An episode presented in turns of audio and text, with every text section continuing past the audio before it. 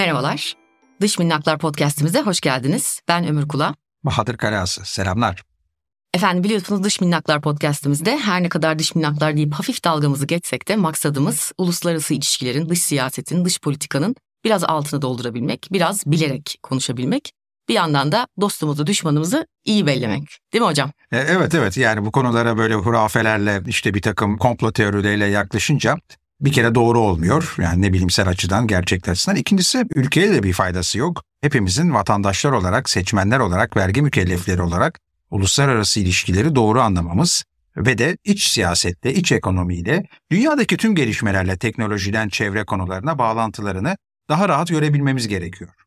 Çok doğru. Şimdi bugün Bahadır Hocam izninizle biraz Doğu Batı konuşalım diyorum. Sebebi de şu, konu dış minnaklar olunca haliyle ilk mevzumuz Batı oluyor. Zira bizi kıskanıyorlar biliyorsunuz. Bizi kıskananlar da hep Batı'dan çıkıyormuş gibi anlatılıyor. Tarih boyunca bu coğrafyanın kendi batısıyla da doğusuyla da herhalde alıp veremediği bir türlü bitmemiş. Bu tarihsel de bir konu diye düşünüyorum.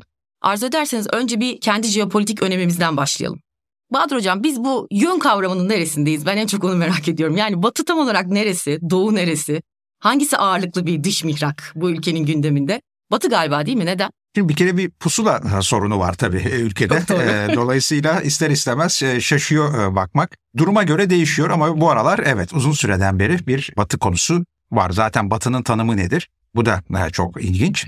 Çoğu zaman Türkiye'yi belki şöyle özetlemek gerekiyor. Batı'nın en doğulu ülkesi, Doğu'nun da en, en batılı, batılı ülkesi her açıdan. Siyasi açıdan, kültürel açıdan, ekonomik açıdan, mevzuat ortamı açısından, dünyadaki politikalar açısından hem bir Batı ülkesi ama Batı'nın nispeten doğulu ülkesi hem bir Doğu ülkesi ama bu Doğu içinde baktığımızda pırıl pırıl parlayan bir güçlü bir Batı ülkesi de olabiliyor. Sadece bu da değil. İşin bir de kuzey güney tarafı var. Çok yani doğru. Kalkınmış ülkeler, daha az kalkınmış ülkeler, küresel güney diye bir kavram çıktı mesela bundan konuşuluyor. Orada da Türkiye çok ilginç. Kuzeyin en güneyli ülkesi. Güneyin de en kuzeyli ülkesi. Yani anlayacağımız Türkiye dünyanın merkezi. Çok güzel, harika, bayıldım, yaşasın. Ama tabii bu, bu durumda biz bunu arzu ettiğimiz gibi kullanır hale geliyoruz anladığım kadarıyla. Peki bu Batı bizi kıskanıyor hadisesi nedir? Çok merak ediyorum. Coğrafi bir yön olarak Allah aşkına. Batı bizi nasıl kıskanacak? Yani benim en çok merak ettiğim şeylerden bir tanesi de şu. Uluslararası ilişkiler ilminde kıskanmak diye bir şey var mı? Yani devletler kıskançlık yapıyor olabilir mi gerçekten? Yani bana biraz bu yaş beş tavrı gibi geliyor. Bunun başka ülkelerde de örnekleri var mı? Yani beş yaşındaki çocuklar yine akıllıdır, zekidir. O bakımdan onları e, teyze ederim. Çok doğru. E, fakat şimdi şu tarafı var ki bir kere Batı yani dediğimiz bir sanki sabit bir aktör. Hatta bazen bakıyorum bazen analiz ediyorum. Avrupa Birliği şöyle düşünüyor. Ya Avrupa Birliği kim? Bir, bir özne mi? Tekil bir özne mi? Ülkeler var, siyasi gruplar var, özel sektör var, sendikalar var. Yani çok farklı gruplar var. E, o bakımdan bir kere siyasette, uluslararası siyasette özneleri tek olarak görmemek gerekiyor. Batı nedir? E, Soğuk Savaş döneminde Batı aslında NATO dünyasıydı. Varşova Paktı vardı Batı'ya göre. Ama çok daha genel tarihsel perspektife bakarsak e, bir Doğu-Batı ikilemi hep olmuştur. Oradaki, oradaki şart da bir nevi Doğu Roma İmparatorluğu'nun bölünmesiyle beraber, ama Roma İmparatorluğu'nun pardon, bölünmesiyle oluşan Batı Roma-Doğu Roma olayı. Yani bir yerden sonra aslında Katolik dünya ile Ortodoks dünya derken işte İslam ortaya çıkıyor ve büyüyor, geniş halifelikler vesaire. Sonra işte Selçuklar, Osmanlılar bir şekilde Balkanlardan daha doğuya doğru gittikçe Doğu yükseliyor, çıkıyor ortaya. Ki bunun bir Orta Doğu'su var, Hindistan, Çin, Japonya gibi uzak doğu'su var. Bir taraftan da Batı'da krallıklar çıkıyor. Sonra işte onlar sömürge imparatorlukları kuruyorlar. Derken işte Kuzey Amerika bağımsızlığını kazanıyor oradaki koloniler. Ve bir Amerika Birleşik Devletleri çıkıyor. Ama bugün, bugün yani bu çok önemli. Batı bir pusulanın tayin ettiği bir yön değil. Batı çok belki de yalınlaştırmak istersek merkezi Paris'te olan O E C D'ye üye olan ülkeler. Yani askeri müşterekte birleşen ülkeler. Bu nedir askeri müşterek? Öyle veya böyle mükemmel değil tabii. Demokrasi ve insan hakları ve hukuk devleti. Öyle veya böyle iyi işleyen bir piyasa ekonomisi ama düzenleyici kurullarıyla. Merkez Bankası, rekabet, audiovizüel bilişim her alanda düzenleyici bağımsız kurullarıyla iyi işleyen bir piyasa ekonomisi. Üç, sosyal kalkınma ülküleri. Çevreden, kadın haklarından, işte iş yeri güvenliğine kadar. Bütün bu askeri müşterekte birleşen ülkeler bugün dünya coğrafyasında her bir yöne dağılmış durumdalar. Avrupa var. Türkiye'nin de dahil olduğu geniş Avrupa'dan bahsediyorum. Kuzey Amerika var. Kanada, Amerika Birleşik Devletleri, Latin Amerika var. Meksika aşağı doğru kuzeyden bazı e, Güney Amerika ülkeleri buna dahil. Yani O E C D'ye üye oldular. E, Japonya var. Güney Kore, Avustralya, Yeni Zelanda, daha ne kadar doğuya gidelim. Yani ondan sonra doğu batı karışıyor birbirine. Haritanın üzerinde belirlenmeyen bir geniş batı var. Bu batının içinde yer aldıkça da Türkiye daha güçlü olacak oluyor. Peki ama bu o zaman yani Batı'nın asgari müşterekleri gayet iyi gözüküyor. Yani her şeyin yolunda olduğu, her şeyin denetlendiği, her şeyi olan bir kavram bizi niye kıskansın? Yani biz neyi daha iyi yapıyoruz? Şöyle bir ülke olsak, şimdi bu Batı dünyası içinde çok büyük sorunlar var. Demokrasiler bir takım krizler yaşıyorlar. Sosyal kalkınmada sıkıntılar var. İşte emeklilik sorunu mesela Fransa'da görüyoruz. Gösteriler var. Amerika Birleşik Devletleri'nde Trump diye bir hadise yaşanıyor. İşte dezenformasyon yükseliyor. Tabii ki Batı mükemmel değil ama dünyada en kalkınmış bölge. Durup dururken niye kıskansın? Şundan dolayı kıskanır. Türkiye dünyaya yirmi birinci yüzyılda inanılmaz bir inovasyon getiriyor. Çok iyi işleyen bir demokrasi, yeni teknolojiler, bilim, kültür, sanatta çok iyi yükselirse, yani kıskanmak demeyelim de gıpta edilen bir ülke haline gelebilir. Ama bu noktada henüz değiliz. Amacımız bu olursa çok iyi olur. Ne güzel olur gerçekten kıskansalar diyorsunuz. Peki ben şimdi bir de tersten sorayım.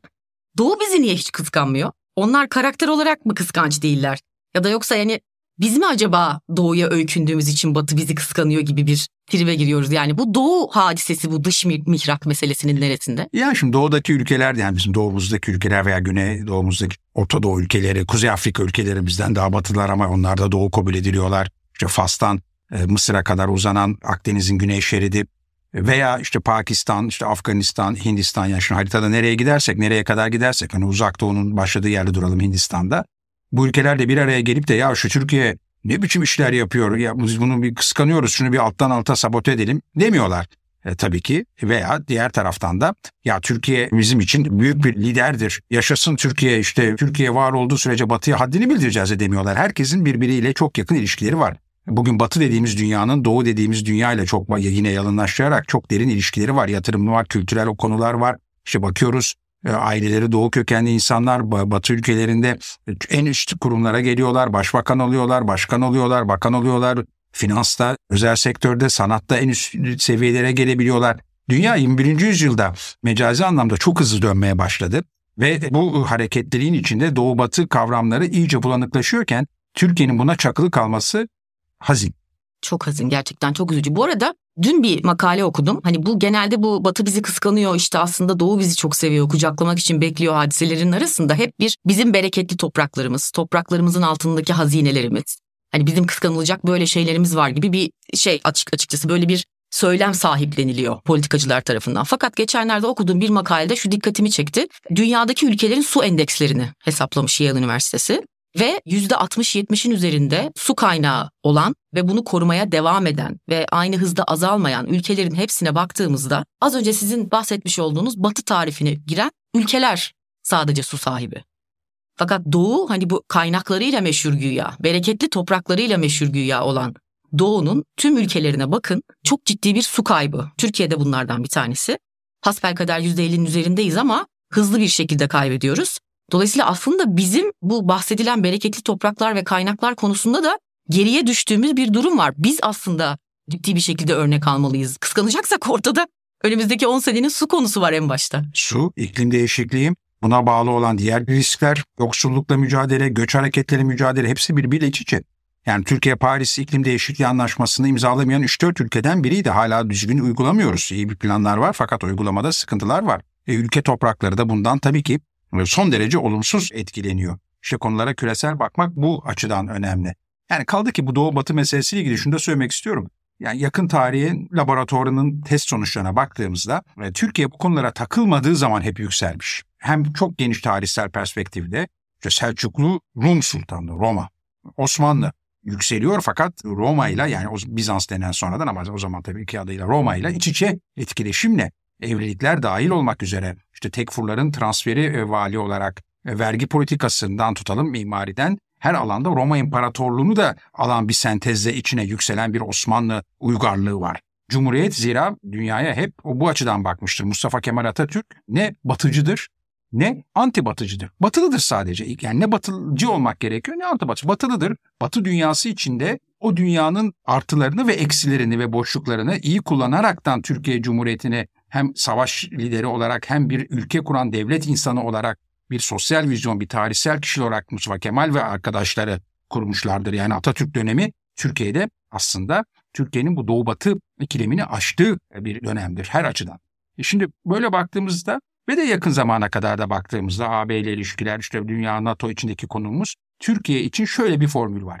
Ne kadar Batı dünyası içinde güçleniyorsa, saygın bir demokrasi, hukuk devleti ve iyi ekonomi ve sosyal kalkınma olarak ilerliyorsa o kadar yine tabii mecazi anlamda Doğu dünyası içinde, dünyanın geri kalanında diyelim, o kadar daha cazip bir ülke haline geliyor. Ekonomi, yatırım, turizm, kültürel açıdan cazip bir ülke haline geliyor. Ne kadar dünyanın geri kalanında ilişkileri çoğalıyor, ekonomiden, kültürden, sosyal ilişkilere kadar her alanda dünyanın geri kalanında Türkiye yükseliyor ve güçleniyorsa o kadar da yine simetrik olarak Batı dünyası içindeki konumu güçleniyor. Yani Türkiye Doğu içinde bir Batı olarak, bir Batı ülkesi olarak yükseldiği derece, Avrupa'nın bir Avrasya merkezi olarak yükseldiği sürece, Avrupa'nın ama bir Avrasya açının merkezi olarak yükseldiği sürece ileri gidiyor. Bunu çok kişiden duymuşumdur. Bir anekdot anlatayım. Ee, Kazakistan örneğin, Türkiye'nin işte Türkofon dillerin geldiği coğrafyanın şu an en güçlü ülkelerinden biri. İşte bağımsızlığı kazandıktan sonra o zamanki kurucu başkanı Kazakistan'ın Nursultan Nazarbayev ile iki defa karşılaştım. Birincisinde Türkiye'nin bir Davos toplantısıydı. Bir aynı masada yemekteydik ve birçok başka kişiler de vardı. Değişik diller biliyordu fakat daha ziyade Rusça konuşuyordu. Ben de kendisine birkaç tane soru sordum. Tabii Türk olduğumu da şey yaptı. Biraz şeydi, mesafeliydi ve Türkiye konusunun çok önemli olmadığını kendisi için anlatan bir şekilde yaklaştı. O yıllarda Türkiye'de birçok demokratik reform sürülmekteydi. Avrupa Birliği ile ilişkileri zordu. doksan sekiz küsurdu yıl yanlış hatırlamıyorsam ve Türkiye daha tam toparlayamamıştı. Daha sonra Türkiye'nin A B sürecinde yükseldiği, aday ülke olduğum yıllarda yine karşılaştım. Brüksel'de bir toplantıya gelmiş. Kazakistan'ın promosyonunu yapıyor. Bin, bine yakın kişinin olduğu büyük bir etkinlik. İşte ekranlar, Kazakistan, reklam, yani acayip bir ortam. O ortamda da yine bir soru sordum kendisine. Kendisi yüksek bir podyumda, kürsüde. Oradan elinde mikrofon var.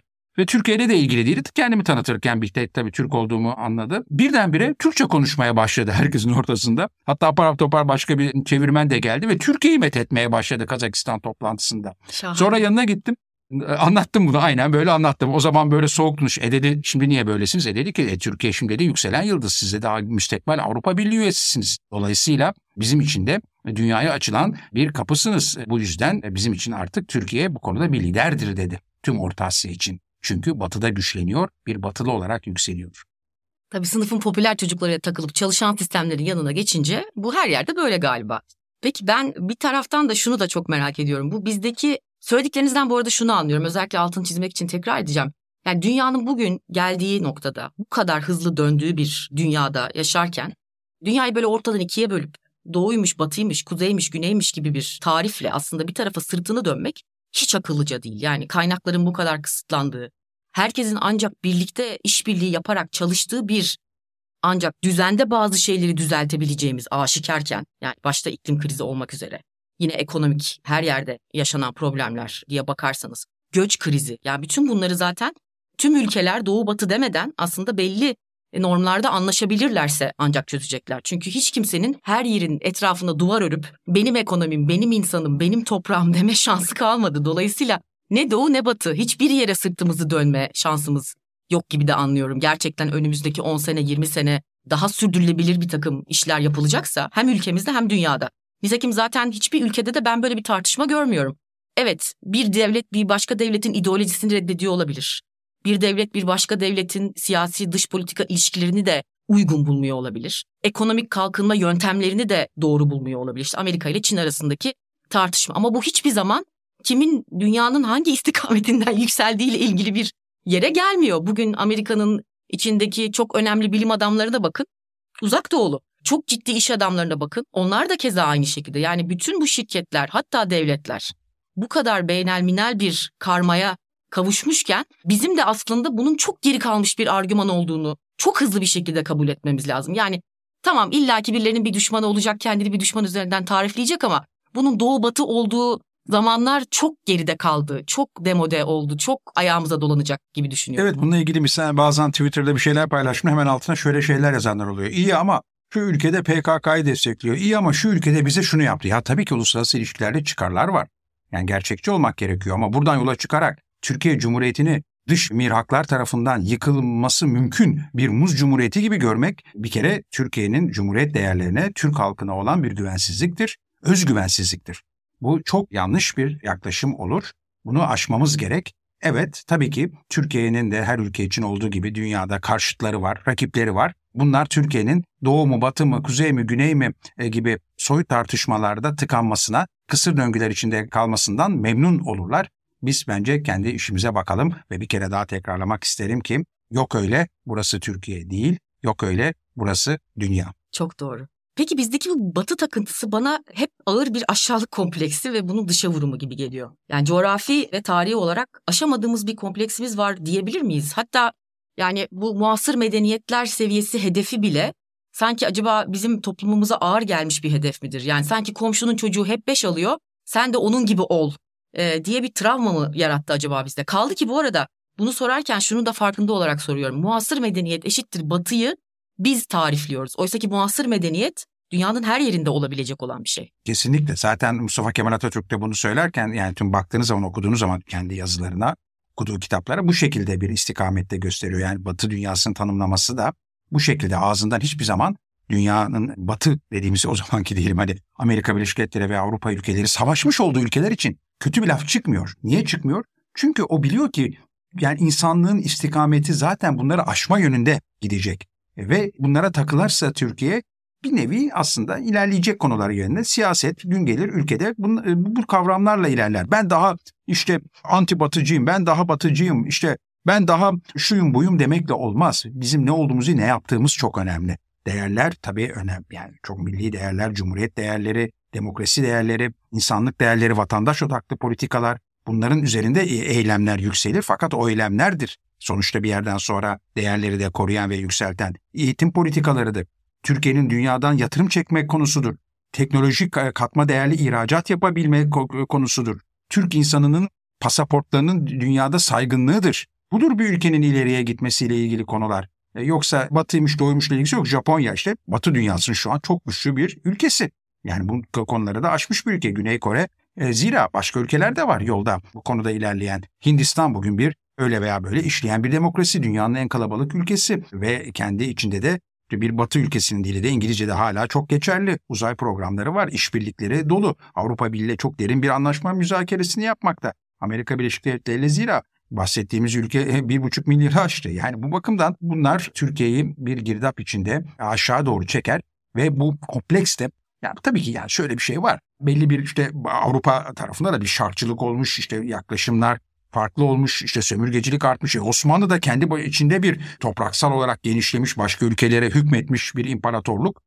Geçmiş tarihin okuması bugün zihinlerde bunu yaratıyor. Ama o doğuydu, bu batıydı bilemeyiz. İşte o zamanlar için doğu gözüken, Doğu Roma'dan, Bizans'tan gelen bir prenses getirmiş mesela Avrupa'ya çatalı. Kravat takmış Osmanlılar batılılaşma şeyinde. E, yani diğer Avrupa ülkelerinden aşağı yukarı on beş yirmi yıl sonra kravat zaten Krovat, Hırvat, Hırvat askerliğin üniformasından geliyor. Hırvatistan o zaman nereye göre? Fransa'ya, Fransa'da da sonra moda oluyor.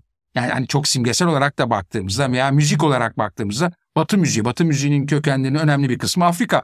Örnekleri çoğaltmak mümkün. Tüm bunların en iyi anlamanın yolu çok daha fazla uzaydan çekilen fotoğraflarda dünyanın nasıl narin soluk bir nokta olduğuna bakmaktır. Hepimiz küçük bir toz tanesiyiz. Peki bir de bir oryantalizm denen bir kavram var. Ondan da bahsedelim hazır e, konumuz buyken.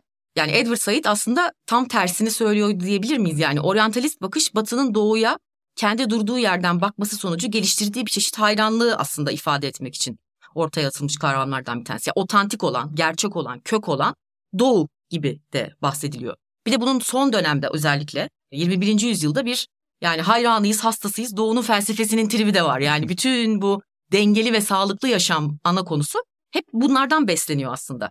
Yani kıskanmak şöyle dursun, bayılıyorlar bence bir taraftan da. Yani şaka bir yana oryantalist bakış evet sömürgeciliğin de öncüsü gizli bir üstünlük tavrından besleniyor. Yani bunu anlıyorum ama acaba biz bu bakışı üzerimizde hissetmekten mi haz etmiyoruz? Yani şimdi çok abiyane bir örnek metaforla söylesem yani ortada oynatılan bir oryantal misali. Yani gözler hep doğunun mistisizminin üzerinde diye mi acaba biz böyle bir zorba bir tavırla aşağılık kompleksimiz beslenerek saldırganlaşıyoruz ve düşman kesiliyoruz. Mutlaka bunun çok önemli bir rolü var. Zaten işte yok öyle burası dünya derken konu bu. Yani bugün Batı dünyası olarak yanınlaştığımız bölgelerde yaşayan insanların da kültürel birikiminde aynı doğudakiler gibi aynı kompleksler, aynı katmanlar var. Örneğin Alen Servanti vardır, bir yazardır. Aynı zamanda eski Avrupa Birliği Komisyonu'nda da çok üst düzeylerde görev yapmış birisidir. Türkçesi çok iyi bir kişi. Onun çok iyi bir kitabı var. Doğu, batılı seyyahların Doğu ülkelerine, çoğu da Osmanlı diyarlarına olan gezilerinden sonra geri dönüp yazdıklarını incelemiş sistematik olarak. Orada çok güzel ortaya çıkartıyor ki aslında kendi ülkelerinde olan sorunları yansıtıyorlar, aynalaştırıyorlar ve abartarak da aktarıyorlar. Kendi ülkelerine hem mesaj veriyorlar hem de bak oraya göre biz işte çok güçlü gördüğümüz, sandığımız oraya göre biz daha iyi olabiliriz diyorlar. Bunlar hep yapılır. Yani insanlık doğasında var. Oryantalizmde de bu var. Ama etkileşim bir taraftan da işte Viyana Savaşı'ndan sonra, kuşatmasından sonra işte Osmanlı ordusu geri dönüyor, olmuyor filan. Ama ne oluyor? İşte kahve giriyor Avrupa'ya. İşte croissant Osmanlı bayrağının ilerinden giriyor. Mozart'tan işte tutalım başka bestecilere Türk marşları veya mehter motifleri giriyor. O zamanki tablolara baktığınızda bayağı bir işte Osmanlı kumaşlarından elbiseleriyle giyinmiş olarak poz vermiş asilzadeler, halılar, başka şeyler. Etkileşim, Hint felsefesi aynı şekilde. Çok tarihin derinlerine baktığımızda Ebi Nil Vadisi, Hindistan'daki Hindu, Indus Vadisi, Pekin, Şangay bölgeleri, Yangtze Nehri'nden çıkan, o bölgeden çıkan kültürel etkileşimler. Bütün bunlar Mezopotamya, tabii ki Ege'nin iki yakası, bunlar birer etkileşimle bugüne kadar getirmiş insanları, toplulukları. Doğu mu, batı mı, kuzey mi, güney mi değil. Bütün bunların hepsi insanlığı daha ileriye getirecek, daha iyi demokrasi, ekonomik kalkınma, sosyal adalet ve eşitlik arayışı olmalı. Yani kim dersine iyi çalışırsa o ileri gidiyor. Peki ben son sorum. Şimdi seçim de yaklaşıyor. Dolar da son günlerde böyle kuruş kuruş sinsi sinsi artıyor. Şimdi bu dolar özelinde de çok odaklanan bir şey bu dış minnak meselesi. Bu dış minnakların hangileri bizim bu Türk lirasıyla bu kadar uğraşıyor hocam? Neden uğraşıyorlar? Ya bir de bir ülkenin milli parası gerçekten dış güçlerin doğrudan etkisiyle, yani sadece dış güçlerin doğrudan etkisiyle değer kaybedebilir mi? Yoksa burada bazı iç minnaklardan da söz edebilir miyiz? yirmi sekiz, yüz yirmi sekiz milyar doları nereye koyduğunu bulamayanlar gibi. Şimdi bu arkadaşlar, bu dış e, miraklar bir masa etrafında toplanıyorlar malum. E, dünya yöneten yedi aile ve diyorlar ki işte dolar şöyle olacak, ruble böyle olacak, yuana şöyle bir muamele yapalım. Türk lirasını da gömelim. Böyle bir şey yok. Zaten böyle bir şey olsa bambaşka bir dünyada olunurdu. Daha iyi olmazdı o kesin. Fakat bu güç, bu tip böyle karanlık güçlerin etkisi daha farklı bir şekilde ortaya çıkardı ve sık sık da çuvallamazlardı bu kadar güçlüyseler madem. Şimdi sorun şu, uluslararası dengelerde herkes belli bir şeye bakıyor. Yatırım yaparken bir ülkenin kaynaklarını, o ülkenin nereye gittiğine dikkat ediyorlar. Örneğin Türkiye'nin daha güneyindeki, daha doğusundaki ülkelerin, büyük sermayelerinin ve oradaki toplum katıldığım toplantılar, yani tüm e, iş yaşamım boyunca katıldığım toplantılar sadece işte Londra, Paris, Berlin, işte Brüksel değil. Şangay'da, Sao Paulo'da, San Francisco'da, Tokyo'da fark etmiyor. Dubai'de tüm toplantılarda uluslararası yatırımlarla ilgili olarak Türk lirasının değeriyle doğrudan bağlantılı bir konu olduğu için örnek veriyorum. Hep şu çıkar ortaya. Türkiye'de işler iyi mi gidiyor? Türkiye Batı dünyasında demokrasi, ekonomi yönetimi, sosyal kalkınma olarak Avrupa Birliği sürecinde bir aday ülke olarak ilerliyorsa daha fazla yatırım yapalım, doğru düzgün yatırım. Yok değilse farklı yapalım. Londra'da bir toplantıda bu konularla ilgili çok soru soran çok büyük bir Arap ülkesinden gelen birisi vardı. Çok da önemli bir yatırımcı filan. Çok şeyin başında, oradaki kraliyet dairesine tahta çıkma sırasındaki birisi ama İngiltere'de yaşıyor ve paraları kontrol ediyor. Böyle yapınca ben de konuşmacı, moderatör olan kişi dedi ki e, tabii İngiliz biraz kibarca anlar söylemeye çalışıyor. Yuvarlayarak lafı sağdan soldan. Yani o soruyu sorana biraz sorguladı. Soruyu soran da anladı tabii. Siz de, de anladım dedi ben sizin dediğinizi. Siz demek istiyorsunuz ki sen kendi ülkende olmayan kriterleri mi arıyorsun Türkiye'de? Evet, biz İstanbul'da Riyad değil Londra kriterleri arıyoruz. Madrid kriterleri hadi olmadı arıyoruz ama yatırım ortamının güvenilirliğini arıyoruz. Ülkenin kalkınma perspektiflerinin, hukuk düzeninin güvenilirliğini arıyoruz. Türkiye böyle bir ülke. Çünkü Türkiye büyük bir ülke. Kaynakları var ama sınırlı, enerji ithal ediyor. Kalkınması için bu yönde gitmesi gerektiğini biliyoruz. Bu yönde gidiyorsa da daha fazla yatırım yapıyoruz. E şimdi Türkiye'ye yatırım çok gelmezse, ihracatı katma değerli olmazsa, marka değeri düşerse ve ekonomisinin geleceğiyle ilgili Merkez Bankası politikalarından tutun, çevre politikalarına kadar, dijital dönüşüm politikalarına kadar, toplumdaki sosyal ortama kadar, kutuplaşma konularına kadar Türkiye'ye belli bir güven vermezse dünyaya, bunun üzerine risk primi artıyor. Daha riskli bir ülke olarak gözüküyor. Bugün geldiği nokta budur. Yani Türkiye'den daha riskli olan ülkeler tamamen artık iflas etmiş ülkeler. E bunun dışında Türkiye muazzam yüksek risk bilimleri içinde kendisini takip eden benzer ülkelerin iki katı desem zaten vahim, üç dört katı daha yüksek risk primi var. Yani yüksek. Bunun sonucunda tabii ki Türk lirasının değeri çok zorlamayla belli bir seviyede tutulur tutulmaz. Fakat şu bir kesin ki, olgu ki bunu ben de çok söyledim o dönemlerde. Anayasal düzenin, iyi işlemeyen bir anayasal düzen, bir devlet yapısıyla kur arasında doğrudan bir bağlantı var. Mevcut anayasa tartışmaları başladığı zaman da ben de birçok yerde kamuoyuna açık olarak söylemeye çalışmıştım ki her şeyi bir yana bırakın, demokrasi, insan hakları zaten öncelikli konu, bu anayasa burada yeterince denge, denetim sağlamıyor. Fakat bunun da ötesinde devlet sistemini de sekteye uğratacak birçok açığı var. Yani bu çok kötü yazılmış bir metin. Her şey, yani mesela ne olur diye soruyorlardı. E, örneğin diyordum işte dolar bugünkü üç üç buçuk lira gibi seviyelerden yukarıya doğru fırlar. Bir bakmışsınız on lira olmuş. E, bunun üzerine de diyorlardı ki e, ya biraz abartıyor musun falan. Ben de ya diyorum işte olayı vurgulamak için belki abartıyorum ama diyordum on lira hani, herhalde olmaz, üç katı ne demek yani, büyük bir felaket. Yani bugün tabii on lira değil yirmi lira. Yani ben de abarttığımı düşünüyordum doğrusu ama oldu, oluyor. Tarih bize derslerini veriyorken zaman zaman sopa kullanıyor. Çok doğru. Ve dolayısıyla Türk lirasının aslında geleceği de biraz bu seçimle de alakalı. Yani böyle birkaç bacaklı bir masa gibi düşünürsek bunu, yani Merkez Bankası'nın içi dolu olacak. Hukuk adalet sistemi sağlanacak. Çünkü buraya gelen para haklarının korunmasını talep edecek. Birlikte çalışabileceği doğru düzgün eğitimli insanlar arayacak. Altyapısal anlamda buraya bir şeyler kurmak için tedarikçisini vesairesini de doğru düzgün çalışmasını isteyecek. Yandaşlıktan öte bir yerde adil bir düzen bekleyecek. Şimdi bunlar olmuyorsa eğer adam buraya gelmeyecek. E Merkez Bankası'nda içi boşsa e, bu Türk lirası sırtını neye dayasın? Bu ülkede üretmiyor maalesef. Asıl en büyük sorunlardan bir tanesi de bu. Yani konu aslında hiç doğu batı değil. Yani burada dış mihrak dediğimiz şeyin sadece dışarılarda değil içerilerde de arandığı bir dönemden geçtiğimizi düşünüyorum. Katılır mısınız? Dünyanın merkezi olmanın mecazi anlamdaki ifadesi tam olarak bu söylediğim. Çok doğru. Peki çok teşekkür ediyorum. Bu hafta karikatür var mı hocam bu konuştuklarımızı destekleyen? Ya bir karikatür geldi aklıma. Fatih Sultan Mehmet'in o ünlü İstanbul kapılarından girme şeyi, tam girerken karşılayan işte ağaçlar var. O meşhur tabloda onlara bir balonlar koyulmuş. Padişahım şurada iyi bir arsa var, kapatalım. Padişahım şuradan bir kanal açalım. Padişahım şuradaki binaları yıkıp yerine şöyle şey çıkalım filan. Fatih'in de kafasında bir düşünce balonu, Allah belanızı versin. Yani değil mi? Biz bunun için mi fethettik? Peki çok teşekkür ediyorum Bahadır Hocam. Efendim bu haftada podcastimizin sonuna geldik. Ben Ömür Kula. Bahadır Kaleağası. Bize ulaşmak isterseniz eğer Dış Minnaklar Podcast at Gmail ve Dış Minnaklar Pod Twitter adresimize bekliyoruz. Sorularınızı, eleştirilerinizi, merak ettiklerinizi hepsini cevaplarız. Dinlediğiniz için çok teşekkür ederiz. Esen kalın.